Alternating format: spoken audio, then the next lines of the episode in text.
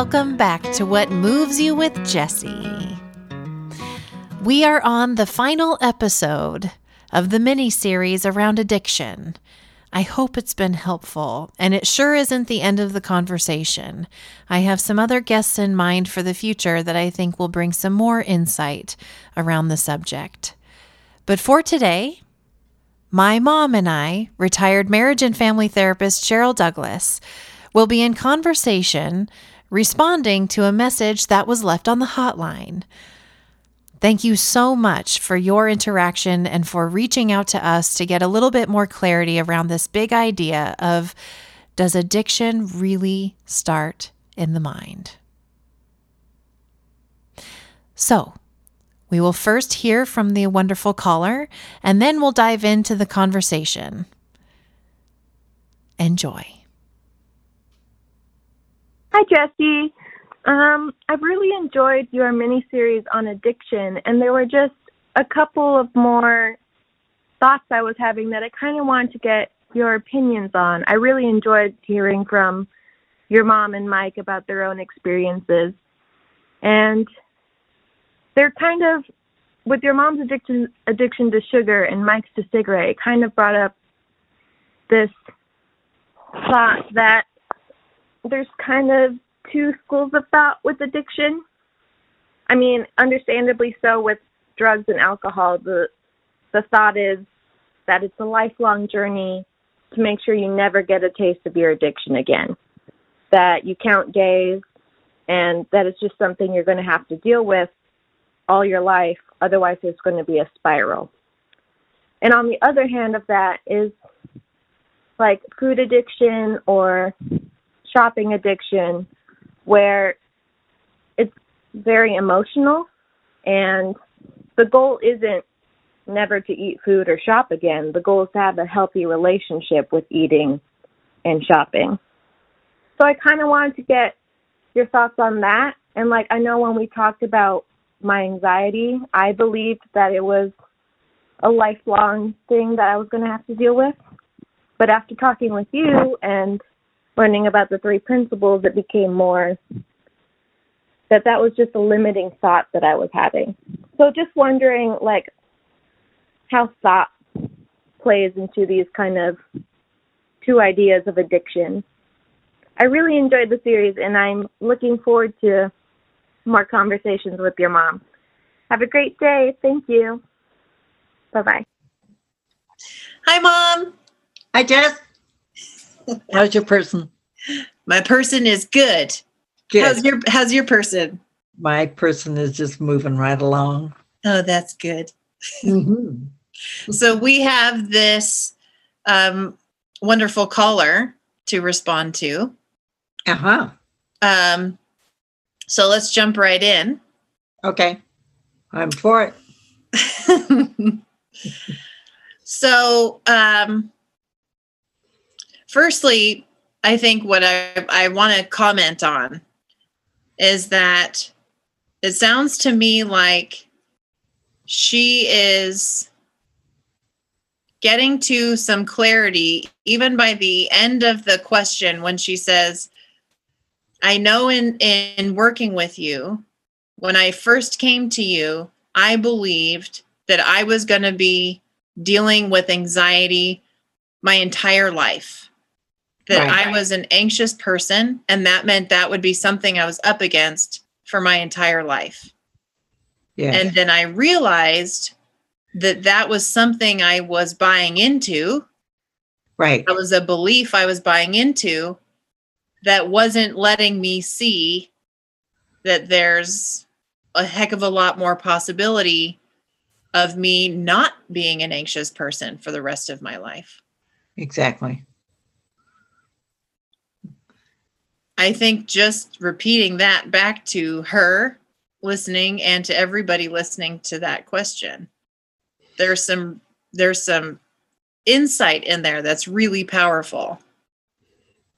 Well, the the the whole thing of letting go of that belief and looking at the freedom of being able to choose something that works better for her now. Yes. So I think the Mm. perfect bridge into answering her question in a deeper way connected to addiction um, is uh, you had mentioned this story from when you were working, it, you know, back in the days it, with a school district, it sounds like. Yes. Um, and when you mentioned it, I thought, oh, that is a great example of an old school of thought around addiction that I thought would be good for you to share. So it was the San Juan, what they had said about children of addicts. So go ahead. Yes, and the first thing I want to say is um, it was a really wonderful part of my career. And it was the first, really first job I had out of my master's degree, collecting my license hours. So uh, worked with uh, a really wonderful man, Mike Kerner, and there was four of us that worked. And so my job was to go around to the schools. I had 12 schools to talk about, uh, and I took students with me that had been uh, alcohol and uh, drug addicts that had recovered. And so they had us, they had a class, they have classes together. Um, and then they would evolve back into the mainstream. So they had a they were um, supportive of each other. So I would take some young people who wanted to to share their experience out to these different 12 schools. That was my grant that I had that that San Juan district had, and then to run a couple of groups.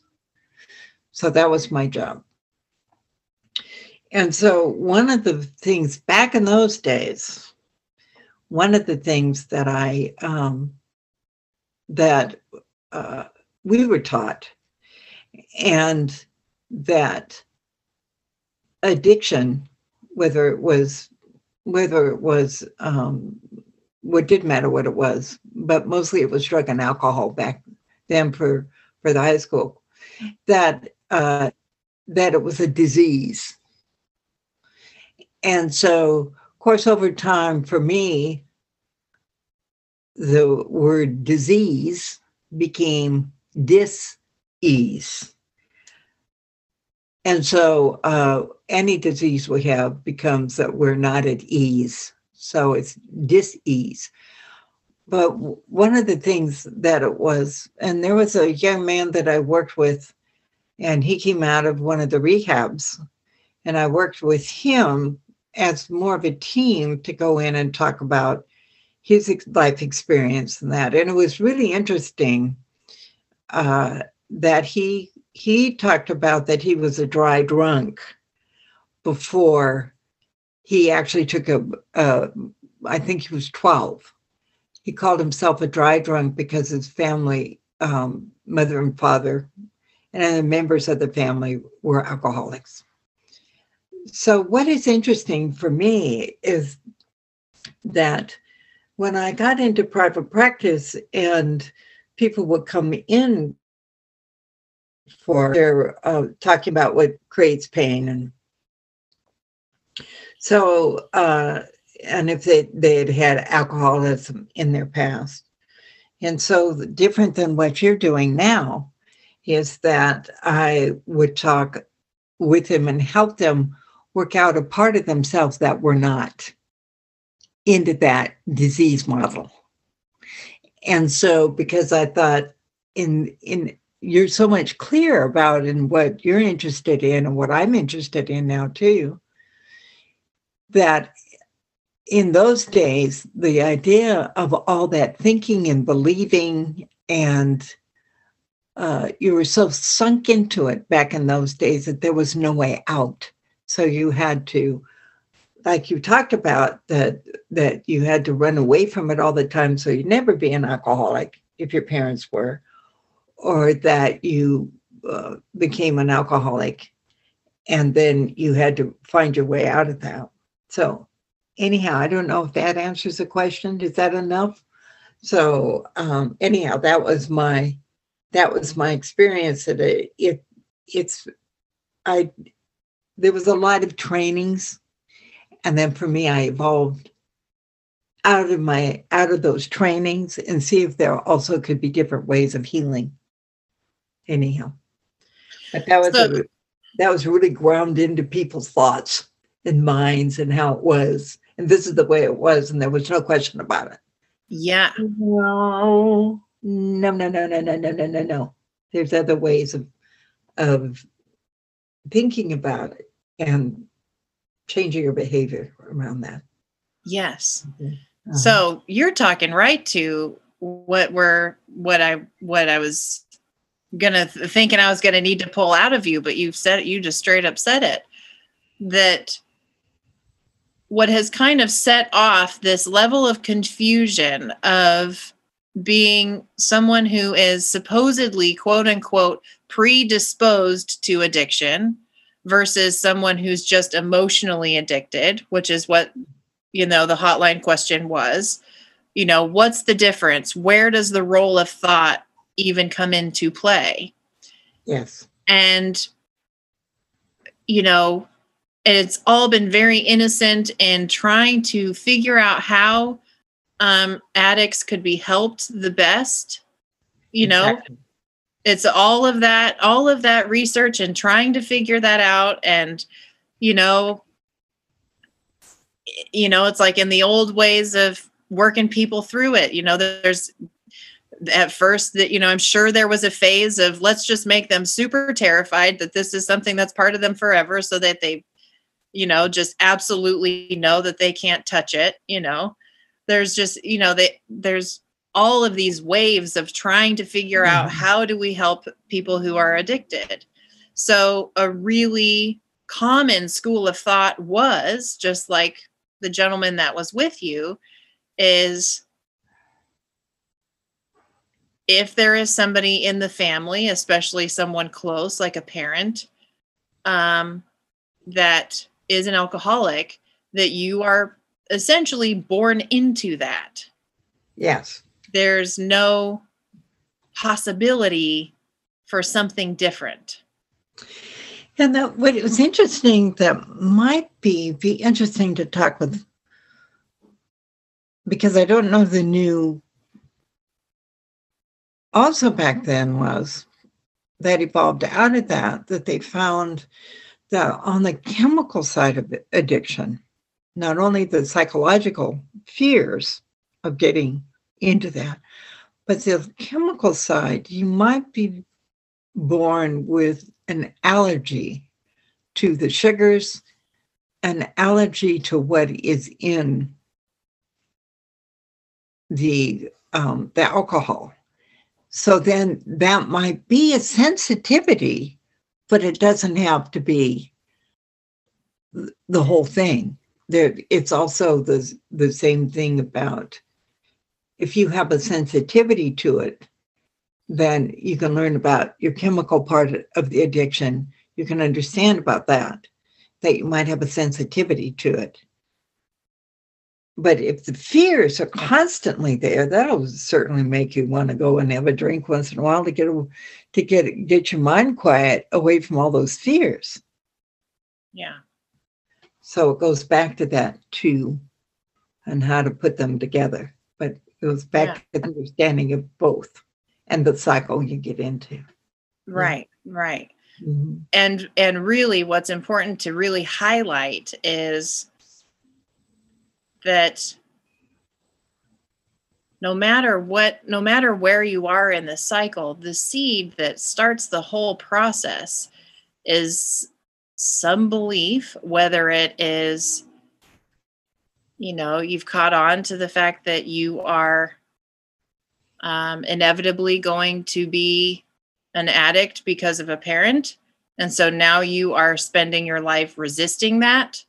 Right, right, which that is exhausting and that's a belief system that is holding you you know that typically we end up leaning into those behaviors right, when we're trying to avoid becoming them right.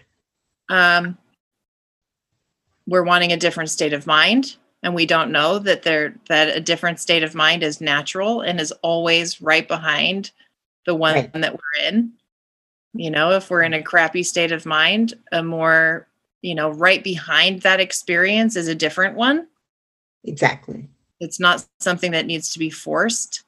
Right. Um, and then something that, like even Mike mentioned in the last episode, where you might have a belief that, um, you know, drinking or or smoking or or what have you, is what makes you feel accepted or part of something. Exactly. Yeah. So really when it comes down to no matter if it's you feel like you're emotionally addicted to something or physically addicted to something both start from a seed of a belief that starts to that that starts you out on that on that on that path Yeah. When you were talking about it before, about the seed, I was thinking of where was my seed about food? And so I just remember when I was little, my mother was raised with four of her sisters, and grandpa was up. Uh, he had to go to Graeagle, and he was a night. He was he's he was absolutely. My father said that he was a beautiful cabinet maker, so he worked with wood all the time. Well, when there wasn't enough uh, business in Sacramento, then he had to find other work. And so in the summers, he would go up and be a Graeagle and he'd work in the mill. And so then grandma would drive her, she and her four sisters, the five girls, would go up and it would take two or three nights to get from Sacramento all the way up to Graeagle on a dirt road back in those days.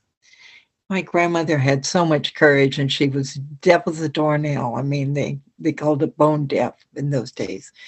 But so what mom would cook is always just enough. And so because of her history, that it sometimes it was not quite enough. But you know, you try to hit the mark. And sometimes uh, it took her a long time to like leftovers because they never had any when she was a kid, right? And so I think that there was also, uh, she was very practical. There wasn't a lot of affection. She was very responsible to make sure she cooked what she knew how to cook and you know kept the house and she was a homemaker and so then i think that what came from that is that there would never be enough and so, therefore, to me, I think that's also the seed of what kind of started my uh, concern about food. And then with your sisters, that we, I was single parent for so many years that we had those years in there that when I was going to school and working, and trying to be home by four o'clock, which was a feat in itself, that it that that it wasn't like we had a lot. So they knew what they could eat in the refrigerator and the rest was for dinner. Right. So eat everything on the right side. I don't care when or how you eat it. And then this piece up here was so there was times in my life that we had we had enough, but it would have been nice to be you know, to have more than enough sometimes, whatever that meant of different things, you know. So I that's really a seed for me of where it started at there's never enough. That's my belief that there wasn't enough. Yes. So mm-hmm. There you go. Mm-hmm. Yes. Yeah, dad had a dad had a very good job. Very good job.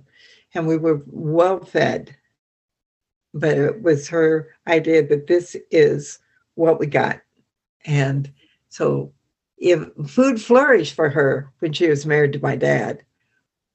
But from her seeds back in her life, if it wasn't for the neighbors for fruits and some for vegetables, and grandma with all the work that she did in the backyard to make it a vegetable garden, but if it wasn't for the neighbors back and forth, that helped her grandma with the being a single mother really with grandpa gone so much just to find work that that's what helped have enough for the five girls. So, Yes. Yes. so it's amazing So here she here she was with an abundant refrigerator and cabinets with Right. being married to grandpa, yes, but it didn't matter because what was going on in her mind was lack. right, exactly. Yes. So that that's really important for me to get a hold of what my seed was. yes. Mhm. Yes. Yeah. Mhm. Yeah. Mhm.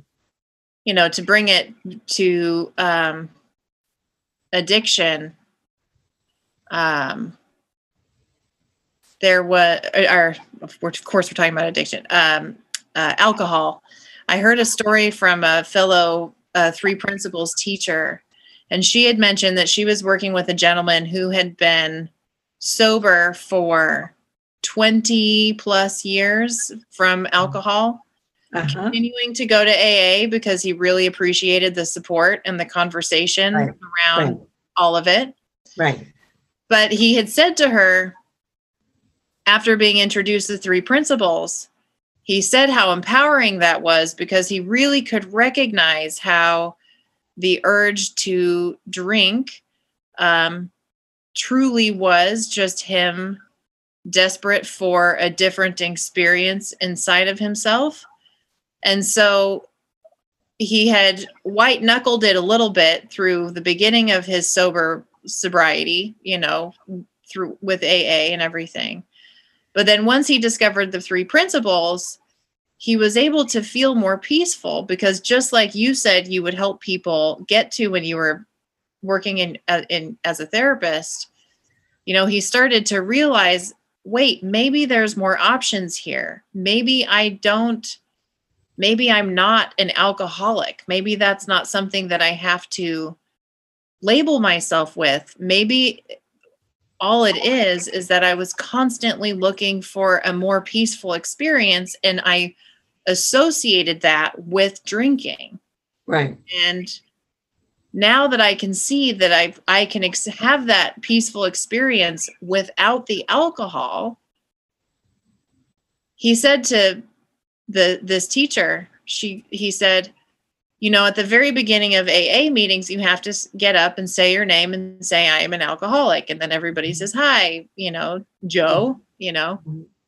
and he said, I don't really feel like calling myself an alcoholic anymore. Fabulous. He said, I also don't feel like drinking. You know, he said, I don't, it doesn't, it's not like I'm, I want to, I don't have any urge to even really see if I, if I could handle having a beer and it not bothering me. He said, it doesn't, that doesn't really occur to me because I've experienced such a really full, peaceful experience of life without it and so it's it just doesn't seem necessary to even have a drink but he said it also doesn't feel necessary for me to label myself an alcoholic anymore because frankly i have been sober longer than i was an alcoholic and i just don't know if that feels right to even label myself that anymore because to me it just looks like that was a behavior that i innocently thought was bringing me peace and that's just where I was in my level of consciousness back then. And now I can see above it. And he said, What do you think about that to the teacher that I know? And she said, Well, then you don't have to call yourself an alcoholic. You can just say your name. no labels. No labels. Talk about freedom. Yeah. Like if you want to be with your, go out with your friends for dinner and Right. you don't order a drink, you don't have to say, Oh, no, thanks. I'm an alcoholic. You can just say, No, Yeah. thank you. Yeah, exactly. Forget the, you don't have to say the label, which puts you back in that situation again. Just the thought of being an alcoholic could set you back in the situation again. That that it goes into the cycle again. I have to. I can't touch it. I can't do all this kind of stuff, which is probably wise. To because you, but the biggest thing is changing the thought so you don't d- give a darn about having another one. Yeah, So exactly. it's really it's really interesting because Galen, when he was when he had all the sports stores up in Alaska that it that it was consuming to you know all the buying the building of it the all those things. And so you know then, then of course he had two and then he had three and by the time it was done he had five. And he said the only thing he could stop was to get to another altered state of peace and stop all the stuff going in his head about what he had to do the next day and what he hadn't done before and that kind of thing was to smoke a joint.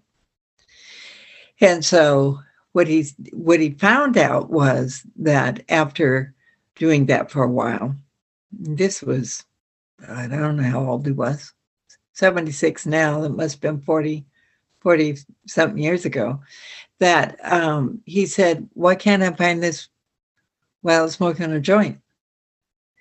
And just having sitting in a chair and being really quiet. And he did a lot of exercise things like that which you have to be in the moment. A lot of bike riding. That uh, he found that he could do that. And so then he had an option. And he was around a lot of people that smoke um, you know marijuana and so then he then he said like they'd pass it around and I'd say no thank you. And he said it's also the pressure of the group was what's wrong with you? Why don't you want to? And he said no I just don't feel like it. And you know Galen, he marches to a different drummer. Yes. So um, I always like the strength in him about that. So anyhow, so he just got you know, just didn't fit for him to have to use something to get there. Well, that was wisdom absolutely helping mm-hmm. him, helping him kind of see, hey, you are thinking you you are believing that you need this thing to right be free of all of your stressful thinking. Right. And what if that's not true? Right. Right. Just And- the idea. Exactly. Curious about maybe that's not true. Exactly. Mm-hmm. And like you said, when we have, of course, pressures of people around us and also a um, kind of accepted story on a society level Mm-hmm. that um, that if you you know if you are born into a family of alcoholism that you are you know you're set up for that experience then of course all of us would have a hard time with thinking that there's even any possibility around that idea because it's Yeah. it's become a really you know it's become a very um accepted belief Yes. Right? You know and um, another three principles practitioner that i was kind of sharing with you before who has been um, a uh, what is it called? A sponsor for 35 years for people in aa and he has also been a teacher for um, al-anon's teens. And for anyone out there who doesn't know al-anon is essentially Alcoholics Anonymous for family members who are related to alcoholics. Right. So they themselves haven't felt addicted, but they are related to people who are addicted. Right. And so this teacher of mine, uh, not of mine, a fellow teacher, um, he uh, was sharing with me how um, his uh, one of his daughters, he had actually started Al-Anon because his father was an alcoholic, and he felt like. Um, you know, I think that some things started happening in his life where he realized he was repressing a lot of his emotions and I think either it occurred to him naturally or somebody had said to him, You might be interested in Al Anon because I think you might be repressing your feelings because of being a, a child of an alcoholic. Yeah. So that became a really great lifeline for him. Cut to these days, he has a daughter who is in and out of rehab herself. and didn't even have a relationship with his father, you know. Um, and I was talking to him the other day about this idea about, you know, this kind of accepted idea that that alcoholism is a disease and and I wanted to kind of hear his perspective on it. And he said, you know, unfortunately that is something that we all accept on us on, you know, on a um bigger scale. I'm trying to think of like that idea of like when we all you know there's like one thought that we all buy into. There's like a there's a there's a word for that but but he said no. He said it's you know it's not that it, that isn't the truth. It is absolutely something where at one point it seemed like a good idea for the person to to drink or to do the drugs. It seemed like a good idea. And they got the positive effect of that of being pulled out of whatever crappy state of mind they were in. So of course they've got evidence for ooh that good idea was a good idea. Right. Because i feel right. better. I feel different and he said he was talking about with his daughter he said you know is i've had to do a lot of work on letting her go and have her own journey because she is somebody who absolutely believes that there is something wrong with her, that she yes. was born this way, that um, it's impossible for her to uh, live life any different without this running her mind and he said but as you can see if that's all the all of the world that she's believing in in her mind how in the world is she going to see any possibility beyond that well, that's that's what's profound. It's also profound that her father, um, that her father uh, really sees the entrapment she's in. Yes. And uh, once in a while, I'll say to somebody that is really mindset in a certain way, and I'll say maybe it'd be a nice idea for you to challenge those. That's it. That's it. And no expectations after that, but just, you know, that kind of thing. So that's just putting kind of a seed in there, thinking, well, you know, maybe just the idea of a bit curious. Yeah. Yeah. Yeah, I've used that too. I've actually, I don't know if I've heard you say that, but I have that too of if somebody comes to me and something looks so real to them Yes. They go, Jesse, this is all such a nice idea. I can see it in these different ways. But in this one part, like, you know, frankly, what comes up a lot with people is, am I good enough or am I smart enough to do something different, have a different career? Right. That kind exactly. of thing. Yeah. And man, th- that that one will look to them like it is very real that there are a million people around them that have much, you know, more intricate educations and are much more qualified to do the job that they would love to do themselves. And so they're looking at all that and going, Jesse, I mean, the evidence is pretty clear that, you know, here I am with, you know, a smaller amount of education that isn't even focused on the career that I'm wanting to go into. And mm-hmm. there are people with twice the amount of education specific to that career, that looks pretty clear like I might not be enough for it. Mm-hmm. And for me, that is just a giant brick wall that make that of course, if you believe that, everything in you, you know, your wisdom is going, that's the thing that's going to make you happy. Go for it. And yeah. your mind is going, there's it's impossible it's absolutely impossible. Why would you even try? Right. And because also that, that, keeps them stuck. Too. Yes. Mm-hmm. And I'll mm-hmm. say that same thing. You know, maybe I'll try a couple of different metaphors, couple of different stories. And if I keep coming up against them, that's something I say. It's the same thing. Mm-hmm. Are you willing to challenge that belief? Yes. Yes. Exactly and that so that you have a little more freedom from that those dad used to say the only person that stops you is yourself. So I made a picture of a garbage can when I was real young. Made a picture of the garbage can and took the took the top off the garbage in the old days. You know, the, those tin things or those metal things, and I'd stuck it on my head. I couldn't stand up any further than what I pushing down on it, and uh, I don't even know if I ever told him. I want to tell you one of the funniest things I ever, and he's he was so he'd laugh at himself. And of course, you know, the older you get, the more you know you don't know, right? Because there's such a world of information. So, uh, you know, you just get clear that you don't know everything. So he was in his job.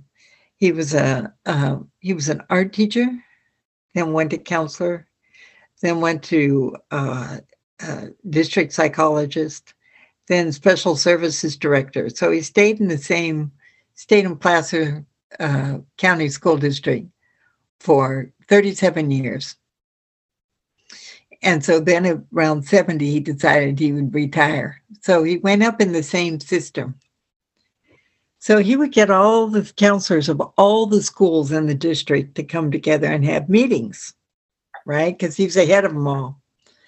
And he'd be up there and doing his talking and also getting them included in uh, discussing.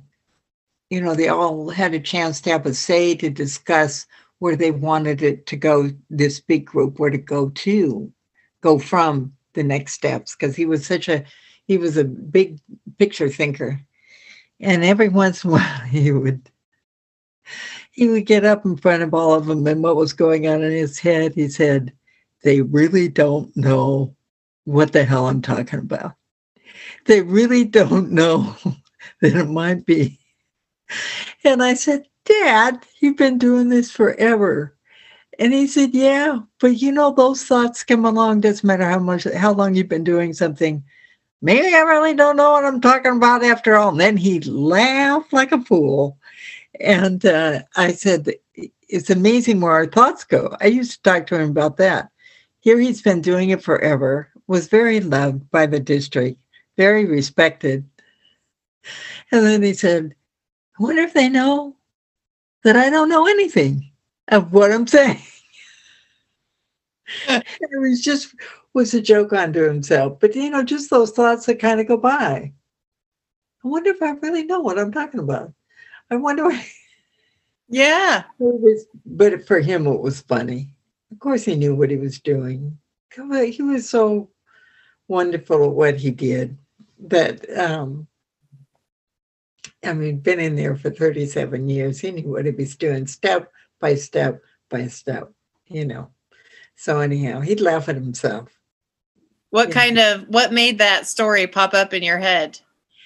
Because it, I think it had to do with this that even when you're in something for a long time, you know what to do. You have your you have ideas about how to make everything grow. And he really had an idea for leadership. If you don't grow yourself, then nothing nothing can grow behind you. Nothing can nothing can grow. You don't that the the leadership of a company or whatever, as long as you're growing, that's where everything will grow up to. And if you stop, then that's where it'll grow up to that level. And so even when you know you've been doing this for years and years and years, you still have those thoughts that come by your head every once in a while.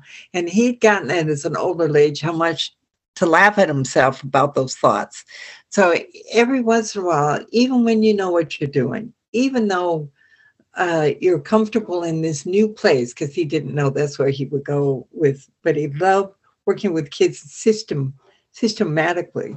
So he he would like to change systems to address the high school students and the grad, you know, elementary school students. So it, he always wanted to be an advocate for students. And so it, that was his belief system. So, and he believed that he had to grow with every step of the way.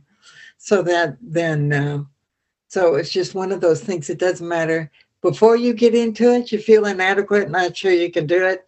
When you're into it for a while, you wonder, do I know everything that I need to know? Or then finally, where he got to is that he just laughed at himself about, of course. So, anyhow, before getting understanding those beliefs and also um, even they come by every once in a while, those thoughts just flow in and out every once in a while. Yes. Yeah. Mm-hmm. If they only knew that I don't know what I don't know sometimes. Yes. Know? Yes. Yes. Yes. Mm-hmm. So. So yeah. All human. Yeah.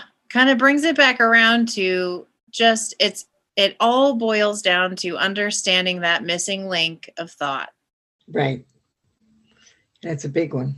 It's a big one. And mm-hmm. even if you do end up feel, you know, feeling like you need to be conscious of you know, the physical aspects of getting a physical hankering for you know, a type of food or an alcohol or a drug or, you know, if somebody starts to understand in themselves that you know one kind of drug might make them feel like they they've got the itches and they need to start doing more drugs and so they're conscious of that and go you know what if there is a different kind of drug i can take instead i would rather because it kind of yeah. gets it kind of starts to rev me up. That's a wonderful thing to understand about yourself to know about your physical body. Exactly. But the key under the key piece that needs to that that you know the more we talk about it i think makes common sense for a lot of folks is really understanding that it always always always doesn't matter if it is turned into a physical addiction or if it's an emotional one. Um, it doesn't matter the subject you know because again somebody who's coming off of alcoholism they might find that they've that they have physical you know withdrawals and they may not. Every single body is different. Right but what's important to recognize is putting that space between who you truly are and the infinite possibilities that exist within that space. Mm-hmm. what is always possible. Right. That a change of heart is always possible. Yes. Um, there's always choices. When you wake up to the beliefs in your head and if they don't you know if they're not helpful to you starting to recognize maybe i can challenge this belief. Just like the caller said she believed that she was going to be up against anxiety for the rest of her life. Right. Essentially believing that that was a disease, that anxiety was a disease in her body that she was going to have to manage and be up against her entire life. Exactly. And the second that she woke up to the fact that that was a belief system that when she bought into it made her believe all of that and feel all of that pressure. But the second that she realized it was just a belief and maybe she didn't have to believe that anymore, and what would that look like? What would that feel like? Exactly. My goodness, it's a game changer. Just bless her for for uh, just even bless her for the the courage it took to to do something different. Yes. And to explore it. That that's beautiful. And it is the thing is is that growth always is, you know, there's always a possibility of growth. And to me, growth means being more yourself, being more peaceful, and really understanding that our true selves are peaceful and kind and getting through that, all that stuff to get down to that. And then then you can get so many more answers about what you want to do without all that all that old belief stuff. Yeah. And be more in the moment yes exactly and i think because things like alcoholism and drug addiction come with you know once you have had them enough come with or or sugar addiction because those come with a whole physical side effect, we have innocently, as a collective mind, believed that it had a heck of a lot more on it than just Right. belief Right. systems as the seed to the beginning of the whole thing. Right. Exactly. And and really it's still just the seed.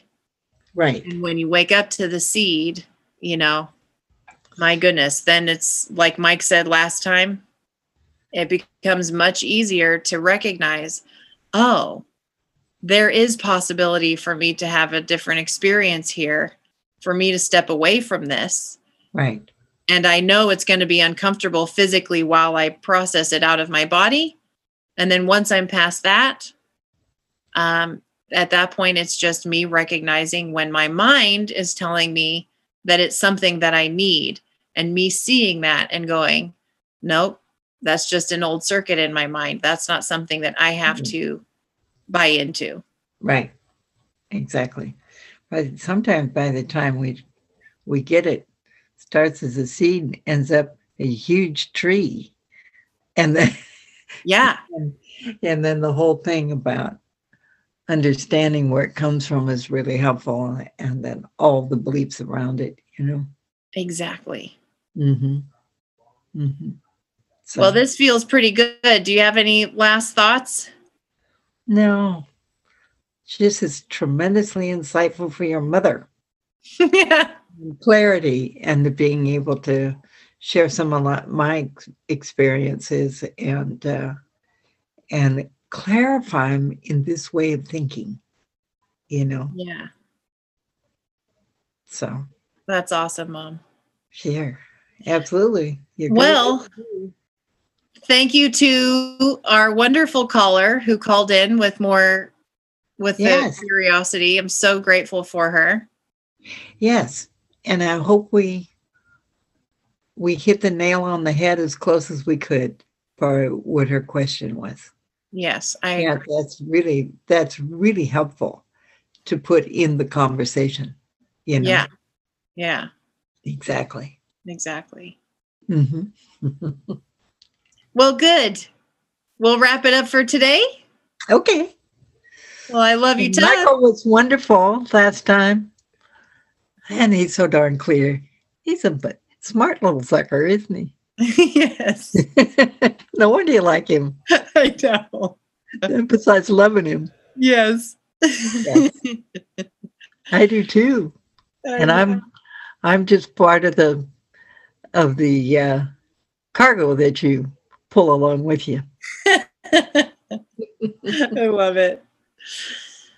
okay. Well, have ever we'll say um, thank you to everybody listening, yes and we will see them again soon.